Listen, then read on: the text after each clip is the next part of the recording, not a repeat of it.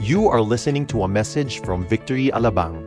Get the latest updates by visiting victoryalabang.org or like us on facebook.com slash victoryalabang. We are in the middle of our series entitled Beyond the Signs, and this is basically a series on the miracles that are written in the Gospel of John. Uh, seven miracles. And John doesn't even call it miracles, he calls them signs. Uh, and he has a specific reason and a purpose why he has mentioned these signs and wonders and miracles as such. We've uh, journeyed already in the past two weeks. Uh, the first uh, miracle that ever happened in the life of Christ is the miracle at the wedding in Cana, and that's the miracle of uh, turning water into wine. Last week we talked about the miracle of the healing of the official son. It's uh, interesting that when he uh, sent out his word of healing, he didn't have, even have to uh, lay his hands on that boy, but yet he actually just spoke the word and he's healed. Uh, just to give us a, a, a an overarching uh, verse for uh, what we're trying to look at, it's found actually in, in John chapter 20, verse 30 to 31. And it says, Now Jesus did many other signs. Everybody say signs. In the presence of his disciples, which are not written in this book. And so he was very specific. There are other miracles that are written actually in the other gospels, but he only chose seven. In fact, if you count all the miracles, there are about 31 miracles of Christ written elsewhere in the synoptic gospels, Matthew, Mark, and Luke. But yet he only chose seven. And these are written, verse 31, so that you may believe, everybody say believe, believe that Jesus is the Christ, the Son of God, and that by believing you may have life in His name. So He's very specific. There's a specific goal and a purpose why He used only seven signs. He could have actually used 20 or 30, uh, you know, 30 or everything, but yet He chose seven because He wanted these signs to point who Christ really is. And the whole essence, the purpose why He did that is that you and I may believe so that we can receive life from His name. Basically, these signs help us believe so that we can receive. I Everybody say, believe so that we can receive. So it's basically that. Believe in His name so that we can receive eternal life. There are really different signs of summer. Of course, you perspire more, uh, it becomes more humid. Uh, you know, uh, if you look at the skin that you have, you are you're more malagkit than normal. Okay, and so even as you go to the different uh, stores in the mall, you see uh, things that are being sold out in the mall. Okay, and so we see that there are uh, things that are being sold. Like for example, you see uh, portable swimming pools that are being sold, sunblock lotion. Okay, or shades. Okay, uh, maybe some of you have bought new shades for summer. There's, the sun is brighter. And yesterday we have attended a, uh, a wedding right here uh, in in this ballroom. Actually, the wedding was actually on the third floor. Uh, it's an outdoor garden wedding, and the wedding finished at almost six o'clock, but yet the sun is still out. And normally, when you are in the December um, winter solstice, uh, what we notice is that the days are shorter but when it's summertime, the days are longer. Okay, and so you have earlier sunrise and later sunset. Uh, and part of that is also many people planning to go to the beach, uh, you know, planning your summer vacation, especially those who are uh, in school. I'm sure that you're looking uh, forward to having two months of summer vacation. Now, if you attend La Salle, I think you only have two weeks. No, just one month, okay? Summer vacation. We plan on summer vacation, so you go to the beach, you go to the pool. And so these are like some of the things that you see during summer pools. Story that we're going to be focusing on this afternoon is actually a story about a pool uh, right there in the middle of Jerusalem. Unfortunately, this is not the typical type of pool that you will actually look at or, or, or see. And um, notice that this is actually not the type of pool that you will swim in. Okay? This is not kind of like that pool. Okay? This is nice. It's actually, you know, treated with chlorine, uh, safe to, to swim in, or, or this type maybe, okay? Looking at the beach. Uh, and uh, enjoying the, the fresh scenery. Okay, and so, but yet, uh, this story that we're going to be looking at is the third sign uh, in the book of John, and we're looking at the healing of the lame man in the pools of Bethesda. And uh, later on, I'm going to show you some uh, pictures because you were blessed enough last year to be able to visit that place. Okay, so if you have your Bibles, please open up to the book of John, as usual. Now, I encourage you to go and read uh, John as we are going through this next, uh, I think, four more weeks, five more weeks. Uh, as you trek along, there are 21 chapters of John and you know four demarcations of John, and so you'll notice that in the first uh, 12 chapters are all the signs that we are uh, studying. So all the miracles or all the signs will be seen in the first 12 chapters, and the last uh, uh, eight chapters from 13 to 20 is basically the last uh, week in the life of Jesus, leading towards his uh, death on the cross and then resurrection. Okay, so if you are in the book of John, chapter 5, we're going to be reading 20 verses. After this, there was a feast of the Jews, and Jesus went up to Jerusalem. Now, there is in Jerusalem by the sheep gate a pool. Everybody say a pool in Aramaic called Bethesda. Everybody say Bethesda. Which has five roofed colonnades. In these lay a multitude of invalids, blind, lame, and paralyzed. One man, verse 5, you notice that there's no verse 4. We're going to explain that later on. One man was there who had been an invalid for 38 years. That's a long time. When Jesus saw him lying there and knew that he had already been there a long time, he said to him, Do you want to be healed? The man answered him, Sir, I have no one to put me into the pool when the water is stirred up, and while I am going, another steps down before me. Jesus said to him, Get up, take up your bed, and walk. And at once, everybody say, At once, the man was healed. And he took up his bed and walked. Now that day was the Sabbath. So the Jews said to the man who had been healed, It is the Sabbath, and it is not lawful for you to take up your bed. But he answered, The man who healed me, that man said to me, Take up your bed and walk. They asked him, Who is that man who said to you, Take up your bed and walk? Now the man who had been healed did not know who it was, for Jesus had withdrawn, as there was a crowd in the place. Afterward, Jesus found him in the temple and said to him, See, you are well, sin no more, that nothing worse may happen to you. The man went away and told the Jews that it was Jesus who had healed him. And this was why the Jews were persecuting Jesus because he was doing these things on the Sabbath. But Jesus answered them, My Father is working until now, and I am working. Let's continue reading on from verse 18 to 20. This was why the Jews were seeking all the more to kill him because not only was he breaking the Sabbath, but he was even calling God his own Father, making himself equal with God. So Jesus said to them, Truly, truly, I say to you, the Son can do nothing of his own accord, but only what he sees the Father doing. For whatever the Father does, the Son does likewise. For the Father loves the Son and shows him all that he himself is doing. And greater works than these will he show him, so that you may marvel. This is the word of the Lord. Let's pray. Father, we thank you so much for your the preaching of your word this afternoon. We ask that you would bless and you would open up our spiritual eyes and our spiritual ears to hear what the Spirit of God is saying to us as a church and as individual people, Lord. Thank you, Lord God, that you will transform us once again from the inside out. Change our mindset, Lord. I thank you, Lord God, that we will have opportunities to have encounters with you, Lord God, not only during this time as we study your word, but even during the week uh, that is up ahead. Commit to you the rest of this time, Lord. In Jesus' name we pray. Amen. As I said earlier, we've actually seen about three signs. This is the third sign. As we've read the story uh, from the fifth chapter, what is glaring? What is the sign that you see? What miracle transpired in the pool of Bethesda? Healing, okay? Quite obvious. The sign, the, the miracle or the signs and wonder that actually happened between Christ and this lame person in that particular place was healing. That lame man was invalid for how many years again? 38 years. 38 long years. Some of you are not even 38 years old yet.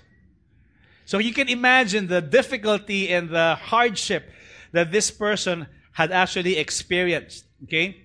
But let me submit to you that the sign is actually more than just healing per se.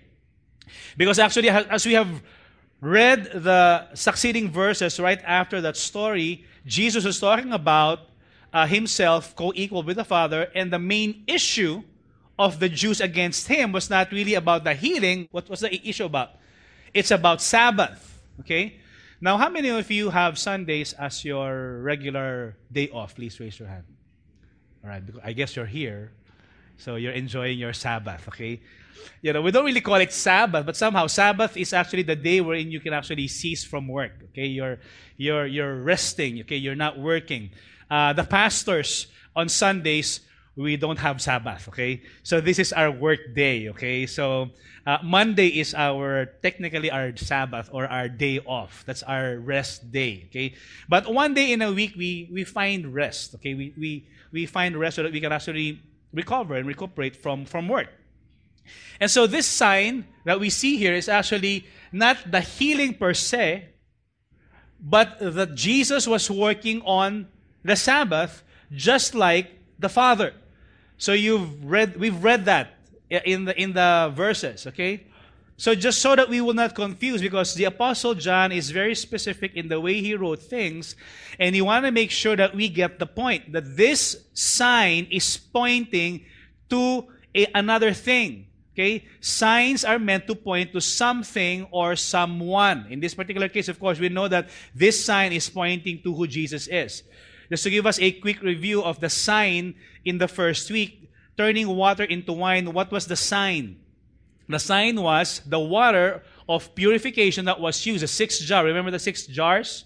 Okay, that was used to, to bring water, to make water into wine. Those were like ceremonial jars. The water there represents the Old Covenant or the Old Testament. In order for man to be able to approach God, you've got to do some purification rites. You have to do some sacrifice. You got to purify yourself or cleanse yourself with water, have some ceremonial washing, uh, you know, sacrifice the lamb. But we see that God used this particular miracle as a sign in order for us to know that there is a transition now from the old covenant to the new covenant. The new covenant represents the wine, and the Bible says that Jesus is coming to give us a new covenant through his blood. Are you getting it? So that's the sign. So I don't want us to miss out on that. Because, you know, every time we have communion, what do we have? What are the two elements? We have the bread and the juice. Okay? Mali, you know. In some churches, they actually have wine. They have, uh, what do you call that? Mompo, mompo, mompo. Something like that, okay? Uh, I tried that when I was a sacristan before. So that's like the, you know, the, the picture, the sign that, you know, Jesus is now changing this old covenant into a new covenant. Last week we talked about the healing of the official son. And what was the sign? Basically, this healing, you know, when Jesus spoke, go, your son will live. There's not even a laying on of hands. He didn't even bother to go to the house of that boy and say, Ukaraba Something like that, okay? Prayed tongues, you know, uh, you know, did a lot of things and, you know, laid hands on that boy and, you know, tried to touch the hair of that boy, but nothing. He merely spoke and healing came. What reminds us of that picture? The time of creation in Genesis chapter 1, verse 1, that God the Father is the one who created all things. And the way He created was, how did He create? He spoke the word. He said, let there be light, and there was light. He didn't touch anything. He just merely spoke. And after that, things came out, out of nothing. And so that gives us a picture that Jesus, this same Jesus, the Son of God, was present in creation. Are we getting it? In John chapter 1, it says, In the beginning was the Word, and the Word was with God, and the Word was God. Who is that Word? Jesus is that Word, the second uh, person in the Godhead, in the Trinity. So not only the Father was there present in the creation, even Jesus was present in the creation. The sign. These are very important, the sign. What's the sign pointing to? Okay. And so this particular story is now pointing to a particular sign about Sabbath and about the Father working. Now let's look at the story very quickly. I've actually just divided this into three parts: uh, the problem, uh, and then you've got the you've got the practice of religiosity, and the last is the power of God. So th- those are the three uh, demarcation or waiting shed or stop points that we'll have in this uh, sermon. Okay, after this was a feast of the Jews, and Jesus went up to Jerusalem. You notice that you know, they just love having feast. They have different kinds of feast, okay? They're like Filipinos, mahilig magpiesta, okay? This coming uh, May, we're going to have a lot, a lot of fiestas again. So they have feasts, but this feast normally remind them of their relationship with God. Some scholars are saying it was a specified year, but some scholars are saying it's a feast of the Passover. Some are saying it's a feast of the Pentecost, okay? Yet in verse 2 it says, Now there in Jerusalem by the sheep gate a pool in Aramaic called Bethesda, which has five roofed colonnades. Now if you look at the word Bethesda, Bethesda really means house of mercy. That's what it means. Bethesda as the pool itself, it's not a it's not a temple, it's not a religious place. It's actually a Gentile area. It's a place where people gather, and you know, as, as we have read earlier, uh, that they actually are waiting for their opportune time for them to jump into the pool just in case the angel, according to their superstitious belief, it's not an actual event, it's superstition.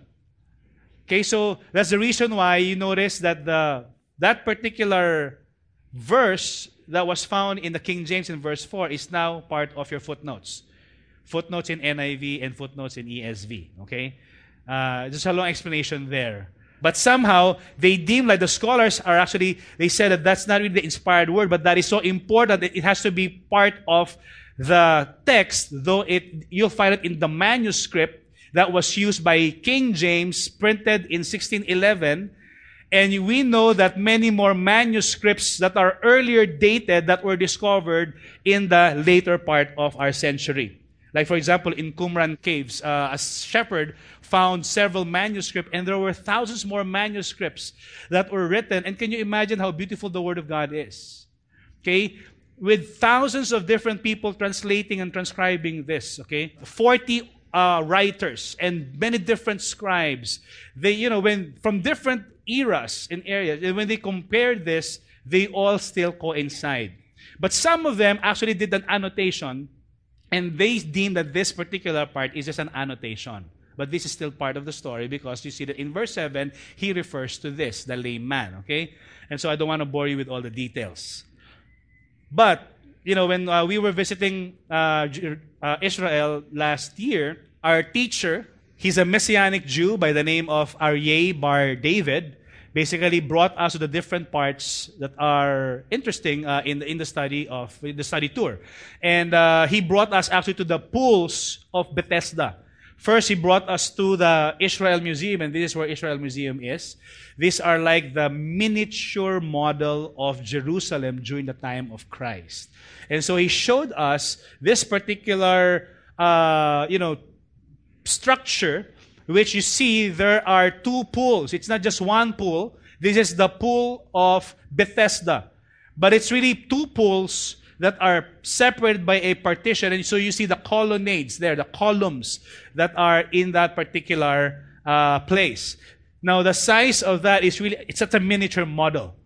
Okay, so you can imagine it's, just, it's smaller than this, this uh, speaker right in front, or maybe as big as this. Okay, so that's like a big, so we were actually on top we were like taking pictures there.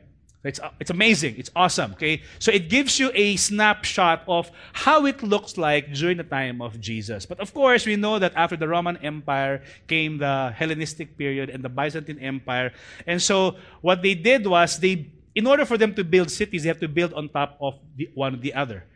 And so as they dig archaeologically, this is now how it looks like. This is the actual place where the Bethesda is. It's now deep down there so you can imagine that is not a swimming pool, okay? That is actually, uh, you know, after many, many civilizations, they built and built and built on one structure over the other. And so what was used to be like that height is now like this. So archaeological find has brought us to that place. And so you'll find, you'll somehow just have a picture that that is what Bethesda looked like. And it's actually like a tight place. You know, I don't know how many uh, can actually fit there, but I, am sure that when the invalids and the lame and the mute and the blind would gather, they don't really have much space. They're actually probably piled on top of one over the other. I mean, that's how, you know, there's no such thing, okay? It's just right there. you know, and whatever happens, karera tayo. If they see the, if they see the stirring of the water of, what if a, a child throw a, throws a pebble and they see a ripple, everybody jumps in. Something like that, okay? So that's exactly what happened in the past. And so, what's the problem here? The problem uh, really is just that one man, okay, he's got the problem. He's lame. He's been an invalid for about the past 38 years. In these lay a multitude of invalids, blind, lame, and paralyzed. One man was there who had been an invalid for 38 years. So you can imagine this man who's been there. We don't know if he lived there, we don't know if he stays there, or we don't know if maybe his relatives bring him in the morning and, you know, brings him home at night. Okay? He's got withered feet and withered faith. For 38 years, he's been waiting for his miracle. For 38 years, for 38 long years, he's been suffering. He's been going through this situation over and over and over again. Does that situation sound familiar? Do you have any situation where you can actually relate to this lame man that you've been going in the same situation over and over and over again? It may not be 38 years, it may be like five years, it may be six years, but it's the same situation, same sickness. It may be diabetes, it may be, you know, uh, I, I don't know, cancer, it may be a heart ailment, it may be a problem with your marriage, it may be a problem with relationships, it may be a problem with one of your children, the same old problem, time and time and time again, over and over again, just like this lame person. Maybe you have a problem with your business or finances or so on and so forth, unanswered prayers. We find ourselves in the same place, just like this lame man. There are areas in our life wherein we feel that we are lame and invalid, don't we? How many of you can actually identify that there are some areas in your life wherein you need God? Please raise your hand. That somehow there is a form of ministry that I actually have. It may not be exactly like that. It may be different. It may be depression. It may be an emotional thing. It may be trauma in the past that you've experienced as a young child. And this trauma has been revisiting you ever since and you're longing, Lord, how can I be delivered from this? And how many of you know that we can be delivered by Christ? Amen. In Christ alone. You know, we've sang that song earlier. He broke my chains and we've been set free. We can actually find rest in Him and Him alone. Amen. Can we just give the Lord praise this afternoon? To Him we look for help. And the lame man does not even know that help is right in front of him. He didn't recognize who this is. You know, that he probably haven't hasn't heard of, of Jesus, of what he's capable of doing.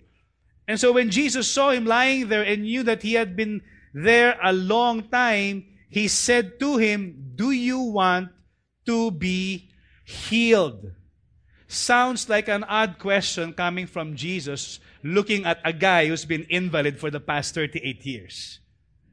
I mean, if you see a person who's sick in the hospital, do you want to get healed? Wala, enjoy ako dito, pastor. I love it here. Love it. You know, it's I, I couldn't I couldn't understand why Jesus asked that question. Do you want to get healed? And the, the, the man did not even know who Jesus was. Yet of course we know who Jesus is right now, right? Can you imagine what happens if tonight Jesus appears in your room and asks you a question Do you want to get rich? What will you say? Of course! By all means, Lord. With two hands and my two feet up in the air. I would love to. How many of you would say yes? Of course, right? Or do you want to have, for those of you who are single, do you want to get married this year? wow. Wow, Lord, come on. Now we're talking. Right? You know, we're talking about the obvious here. Lord naman. Parang, why are you asking? Duh! And yet, he's very specific in his question. Maybe he's drawing something from that guy and, you know, ano ba talaga gusto mo, best? You know, he's probably wanting to, you know, I want you to be able to verbalize what you want. I want you to be able to say to me what your prayer is. How many of you, do you want to be wise? If God appears to you, do you want to be wise? Of course. I want to be wise. Or do you want me to change your face to make you more handsome? Why not? So these are some of the things that, you know, if, if we are just ready, you know, are we ready to have an encounter with God? If he asks us a question, we have a ready answer. But yet for this man, he doesn't even know how to answer the Creator, the healer. And you know what his response was? The sick man answered him, Sir, I have no one to put me there eh. Abay, nag-self-pity party. Said, I have no one to put me into the pool eh. When the water is stirred up, and while I am going, another steps down before me. I can imagine this guy, poor invalid. You know, he's lying down there, couldn't walk. And then when a little boy is playing out in the other colonnade, throws a stone, and there's like a, uh, a ripple, and he's right there beside the ripple. Okay? Pagkakataon na. Ngayon na. I couldn't move. Somebody push me! So he, he wanted, he's been waiting for that miracle for the past 38 years and nothing's happening. And when the water is being, and I don't know if he actually saw an actual stirring of an angel, that is like a superstitious belief. His answer was odd because instead of him saying, Of course, yes, I want to be healed, he just made mention his superstitious belief and his religious mindset and his faith that has been in the waters of the pools of Bethesda. His faith was actually there in the superstitious belief. Right there. The layman put his belief, and he's a Jew because, you know, he actually went inside the temple. He's a Jew that has pagan beliefs.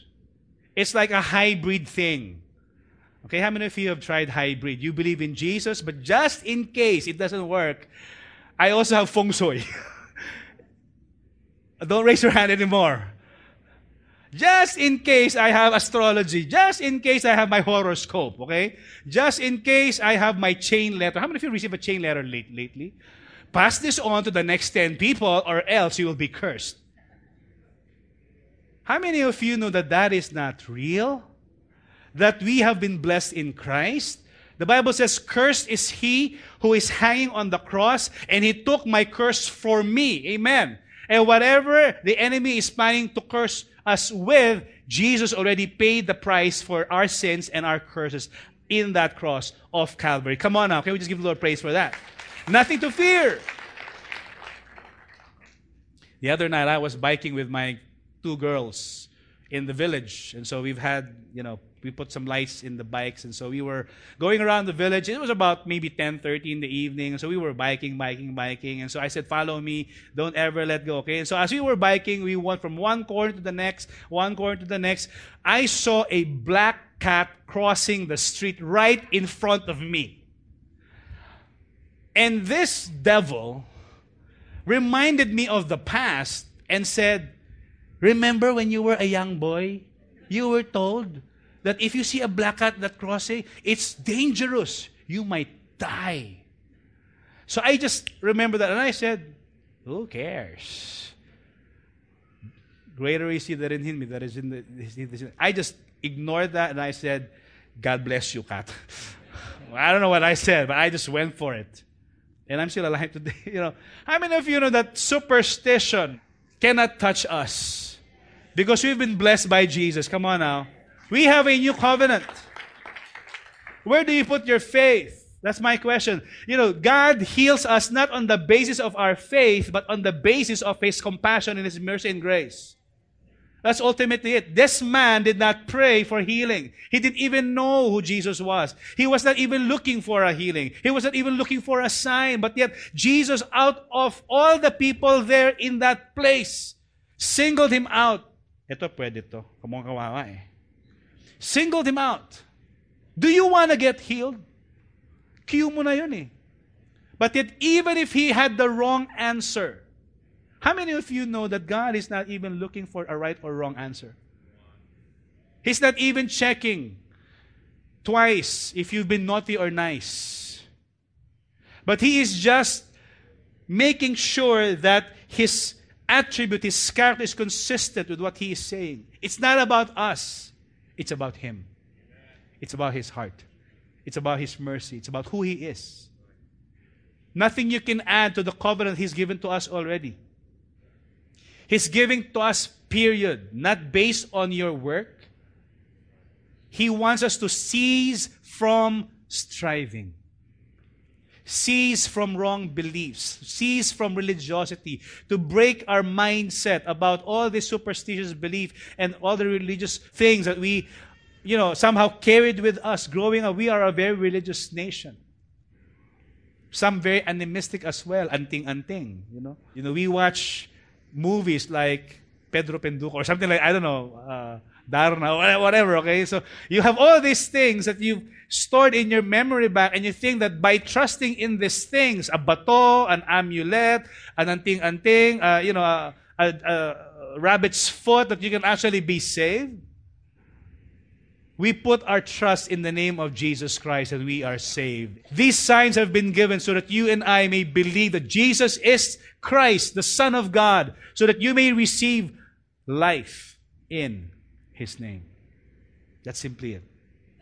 Nothing more, nothing less. This guy was waiting for the stirring of the water, and he failed to realize that it was the living water who was in front of him. You know, have you noticed that we've been actually going to the fifth chapter of John? First five chapters of John have actually uh, have water themes. From John chapter 1 to John chapter 5, John used motive of the water in all these chapters. John chapter 1, we see that John the Baptist was introduced here, and the Bible says he baptized with water, and Jesus is ba- baptizes us with the Holy Spirit. John chapter 2, we see the story of Cana, the waters in the jar of purification, which turned from water to wine. John chapter 3, he was meeting with Nicodemus, and he said that being born again, you've got to be born again with water and the Spirit. John chapter 4, we see that there's a woman at the well. He was drawing water that will make her thirsty again, but he came home with the living water. And in John chapter 5, we see that there's another water here.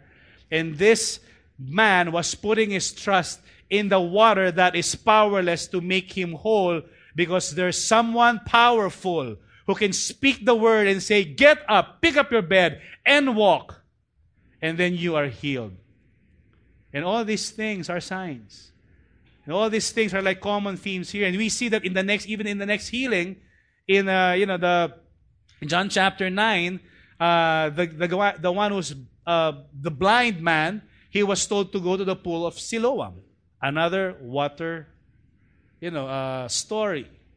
And so I don't know if John really loves the beach or the water or the Sea of Galilee, but there's something about water that he's actually emphasizing. So Jesus said to him, Get up, take up your bed, and what? Walk. It was a command. Jesus told him, Stop pity partying, pick up your mat, and go home. Make sure you don't leave anything behind. Of course, when you read from ESV bed, you know, sometimes when he says the word bed, I'm thinking of queen size bed. Pick up your queen size bed and well, how many of you know that is a strong man? Okay? But you know, somehow uh, in the other translation it's like mat or mattress. So it's probably you, you can actually roll that and carry that with your hand. At once, everybody say at once. And at once the man was healed and he took up his bed and walked. Now that day was the Sabbath. Very important statement there, placed there by John. It was not accidental that there was this statement that he placed there because he was trying to emphasize that Jesus is the Lord of the Sabbath. And he's provided rest for mankind from our striving, from our good works, from our religiosity, from our you know, uh, wrong, uh, you know, th- things about how to be saved. Ultimately, the man was healed not because of his faith, but because of the compassion of Christ. In fact, I couldn't find any where in this particular story wherein he actually exercised faith at all. Almost like even towards the end, he didn't have faith. In fact, some of the scholars are saying he may not be saved. But yet, God healed him. How many of you know that the pre qualification of healing is not about us being saved, but it's just about the mercy and the compassion of God? And that you can actually receive healing and provision and blessing from God and it's not equal to your salvation. We can actually lose out on the eternal because we focus on the physical. And Jesus is actually pointing again on this man. And so the practice of religiosity is the next thing that we're going to be looking at. The, the guys who are religious, this lame man was focusing on the superstitious, and the Jews were focusing also on the religiosity or the traditions of their elders. So verse 10 it says, The Jews said to the man, when you read the word Jews here, it refers to the leaders or the elders. Not just the regular, you know, everybody, the crowd Jews, but the, the, the leaders. Said to the man who had been healed, It is the Sabbath, and it is not lawful for you to take up your bed. You know, I believe that Jesus was intentional in going to the pool of, uh, you know, Bethesda and healing a guy exactly on this day because he wanted to make a point. He could have chosen a Tuesday or a Monday or a Wednesday, but it shows the Sabbath day because he wanted to make a point. And the Jews or the leaders focused more on the rabbinic law more than the healing of the man. Can you imagine? Instead of you being happy and celebratory that a guy has been healed and well, you know, can you imagine if you have a relative that is sick of cancer and then the doctor just advised that, okay, you may go home because it's a miracle. You're healed. And then you're telling the guy, why are you out of the hospital? It's a Sabbath. How dare you break the. Instead of you celebrating and rejoicing with the guy, the Jews actually brought him down because of their human traditions, because of their religiosity. The religiosity of people is looking more to what we can do than what Christ can actually do for us. But he answered them, the man, okay, this is where we get the cue from this lame guy that somehow he doesn't know who Christ was. He answered, The man who healed me, that man said to me, Take up your bed and walk. They asked him, Who is the man who said to you, Take up your bed and walk? Now the man who had been healed did not know who it was, for Jesus had withdrawn, as there was a crowd in that place. In other words, he was oblivious of the fact that it was actually Christ who has touched him and that he received healing from him. And can you imagine? It's, it's really about the focus here. It, it was the emphasis on Sabbath. And, you know, that, that particular law was not even found in the original law of Moses. Moses did not write, okay, do not carry anything on the Sabbath. He did not write that. It was added by the rabbis and by the, by the scribes and the Pharisees, and because they wanted to add more burden for the people. They wanted to be experts in the law and they wanted to break down what does it mean for us to have Sabbath. That's why when you go to Israel right now, you can't really click in the elevator during Sabbath because that's considered work for them. If you are a Jew and if you click fourth floor and if you live in the fourth floor, that's work. How many of you know that that is a yoke? Can't even put, you know, press my, my apartment number and so what they have now is a Shabbat elevator. You ride the Shabbat elevator, you don't touch anything, and it stops at every floor. Can you imagine if you live in the 60th floor? Wow!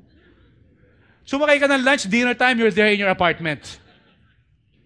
Because of the religiosity and the burden and the load and the yoke that we can actually put on one another. 38 years this guy was suffering. They couldn't even celebrate. Wow, you're healed. Hallelujah. Gadol Elohai. How great is thy God. They couldn't even celebrate that this guy was healed. You know, it's kind of like you can you imagine with me for a moment? What if you are getting married and for the first time in 30 years you're going to see your dad? Your dad abandoned you when you were a child, but now, on your 30th birthday, in your wedding day, he shows up in the wedding. What would you tell him? Would you tell him in your wedding, Dad, ba't ganyan ang suot mo? Ba't ka nakabarong? I actually said, coat and tie. Can you imagine? You know, you're, you're, instead of you being excited, you've actually your, of course, there's going to be like, I don't know, Ba't mo iniwan? You know, something like that. Know. Of course, there's going to be a time of that, but they focus more on the rules. They actually miss the point. You know, in our quest for religiosity, we can actually miss the point. You can come to church every Sunday and miss the point. You can actually be generous with your money and your finance and miss the point and miss out on what God is doing. You can lead small groups two, three, five small groups. You can lead people to Christ and actually still miss the point. If we have no genuine relationship with Christ, it will all just be work mentality. It's all about us striving and striving to be accepted so that people can actually, you know, say something good about us. Or we can actually present this trophy to God and say, God, I'm doing this so that you can accept me. Guess what? It's already done. Other religions spell it, you know, in, the, in their vocabulary, it's D-O, it's do things, do that, don't do this, don't do that. In Christianity, it's D-O-N-E, it's done. Christ has done it for us at the cross of Calvary 2,000 years ago. Amen. Come on now. Can we just give the Lord honor for that? And my last point is this the power of God. We see this. Of course, you see the power of God in Christ when He said, Go, pick up your mat, or pick up your bed, and walk. I can imagine this guy who's been an invalid for the past 38 years. The first time that he's walking, can you, if, if you know, when you read the Bible, you've got to be imaginative. So for the first time in 38 years, he's probably discovering strength in his, you know, in his legs. Wow, wow, wow, wow, wow, wow, wow, wow. You know, you can actually do, you know, I don't know, maybe he jumped, he, he, he, he leaped, he ran, he, he, he did a lot of things that he was not doing before, and he forgot to thank the Lord. Hindi man lang bumalik kay Lord. He didn't even say thank you, whoever you are. He went out and he continued on. And we find that in verse 14, Jesus was not done with him yet. He's out of the pool of Bethesda. Afterward, Jesus found him where? In the temple, which gives us a clue that he might be a Jew. And said to him, See, you are what? You are well. Magaling ka na. Okay? Sa Tagalog, diyan ka magaling. Parang ganun, okay? Ah, hindi pala, iba pala yun, okay? See, you are well. And then he said, Sin no more, that nothing worse may happen to you. Why did Jesus say that? Because the emphasis, maybe the emphasis of this man was only about healing, but Jesus wanted to pursue something deeper than healing. Jesus is calling him not just for healing, but he's calling him into a relationship with him, into holiness. That is the plan of God for his life. We don't know, you know, as, as I was studying this, if that man, if that's the sin of that man was the one that caused his sickness. I don't know. We don't know. Because Jesus just said, Sin no more, that nothing worse may happen to you. See, you're now well. It's, it's like, for example, if you've been a drug addict and you've been doing drugs and you've been incapacitated and uh, delivered, God delivered you, and you know what Jesus is saying, don't do drugs anymore. Or something worse might happen to you. So we don't know if that is the context of this. But I believe that Jesus is emphasizing more than just physical healing here. Because what he's saying is sin no more. Now you're walking right. You're, you're now physical walk. You can actually walk right physically, but you've got to walk right with God spiritually. You've got to walk right with Him. It's interesting that Jesus did not just find this lame man once, He found him twice. He singled him out in the pool of Bethesda by walking to him and asking, Do you want to be well? The second encounter was in the temple, and he asked him, See, you're now well. Go sin no more. Jesus wants him to continue on his quest to having a relationship with him. Of course, we don't know if this the verse is not clear whether he actually confessed Jesus as his Lord and Savior. We don't know. But Jesus somehow is drawing him closer to him. Have you ever had a new pair of shoes that's colored white? How many of you have white shoes? Please raise your hand. Okay. You know, what do you do with a white shoe? Okay? You're very careful in making it dirty, right? You know, uh, you know, you don't want to step on the wet part of the garage. You know, you, you know, if there's any smudge in that white shoe, what do you do? You shampoo it. Kulang na lang matulog ka with it eh. Know, you know I was given a, uh, a rubber shoe, uh, the black on top but white sole, and uh, by, by a friend. And you know what I do? I actually just use it in the carpet in the office. I walk on the carpet. I, you know, I don't know if it's vanity, but anyway, somehow I wanted because I wanted to preserve the white part there. It actually has a certain place in my shoe rack. You belong here. Why do I say that? Because I want to preserve its purity and cleanliness. You know, Jesus is somehow telling this guy, guess what? I started the work in you. You are now well. Go and sin no more. Draw unto me, pursue me more than any of your religiosity. I want to be able to have an intimate relationship more with you. And this was why, in verse 16, the Jews were persecuting Jesus because he was doing these things on the Sabbath. But Jesus answered them, My Father, everybody say uh, this statement. Okay, one, two, three. My Father is working until now, and I am working. I am working. What he's saying is, guess what? The Sabbath, I am the Lord of the Sabbath. You know, when God created the first six days, He actually created everything, and on the seventh day, He rested. My question is, was God tired? That's why He had a Sabbath? No, He was not tired, and He will never grow tired. But the reason why He stopped working is so that He can actually enjoy His creation and have fellowship with man. And maybe to set an example with man also that we need to set aside one day in a week to have Sabbath.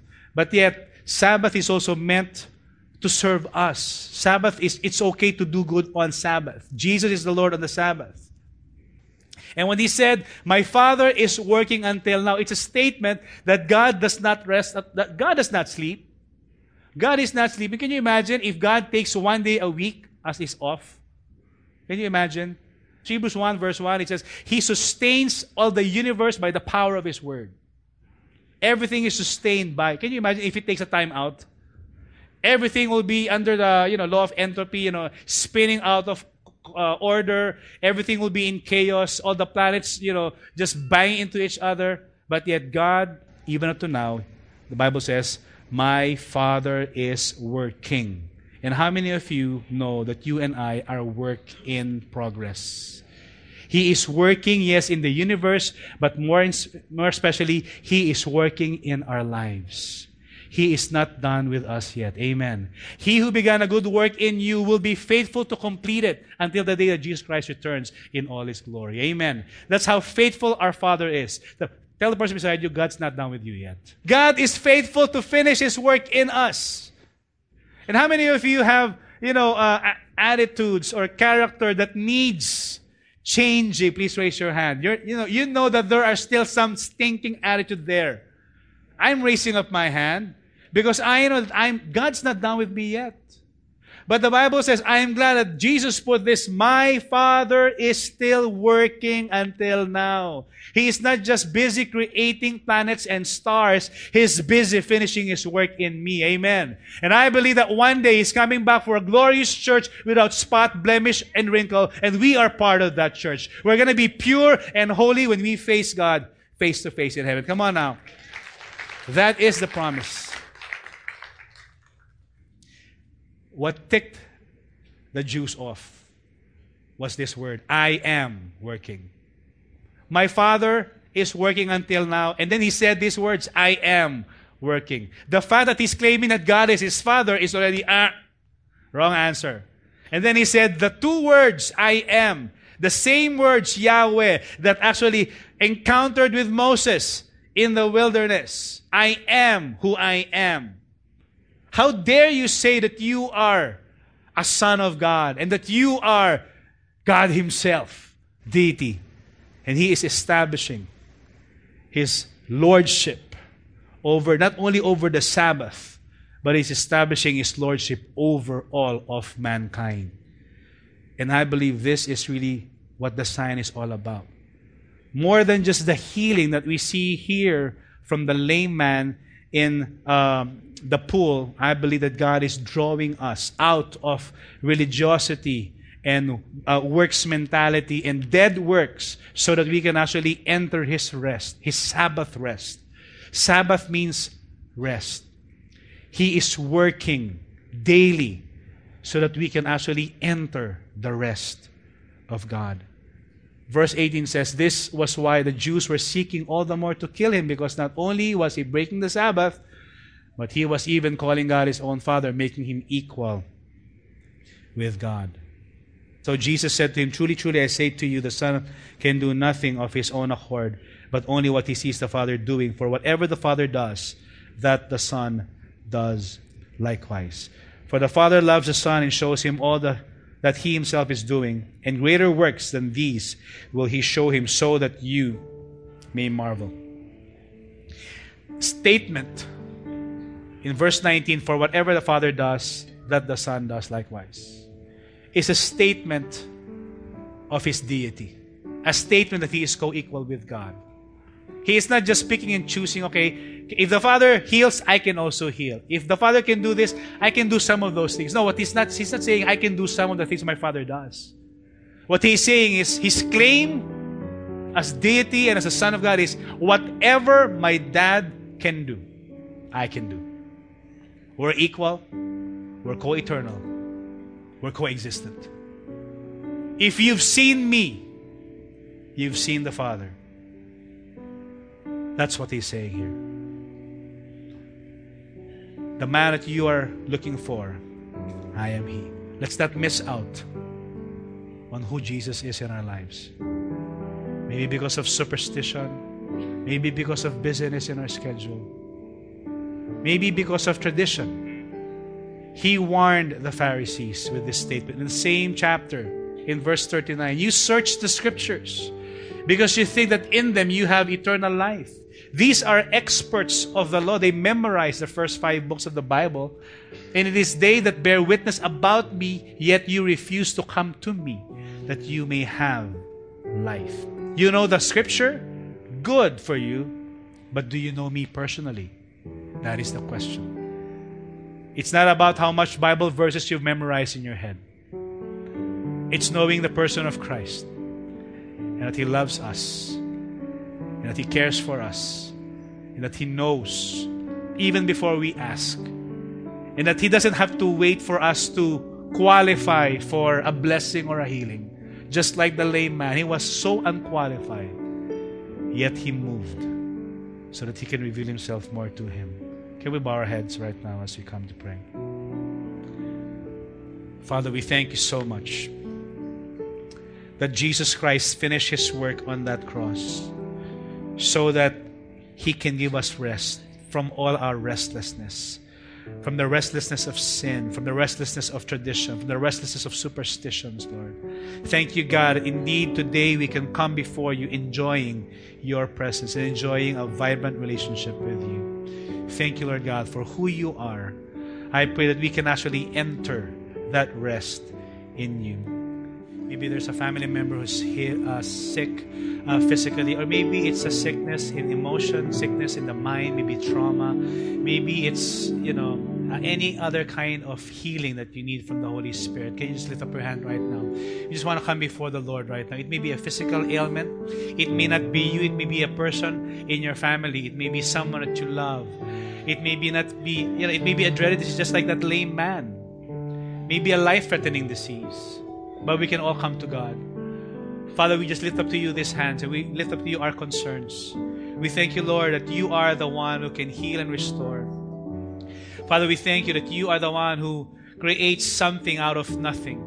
And Lord, even right now, we speak healing and we speak life to all the bodies, Lord God, that are sick in the name of Jesus. And we thank you, Lord God, that you will fully restore, God, every uh, part of our body that needs healing in the name of Jesus. We claim that by the stripes of Christ, we are healed.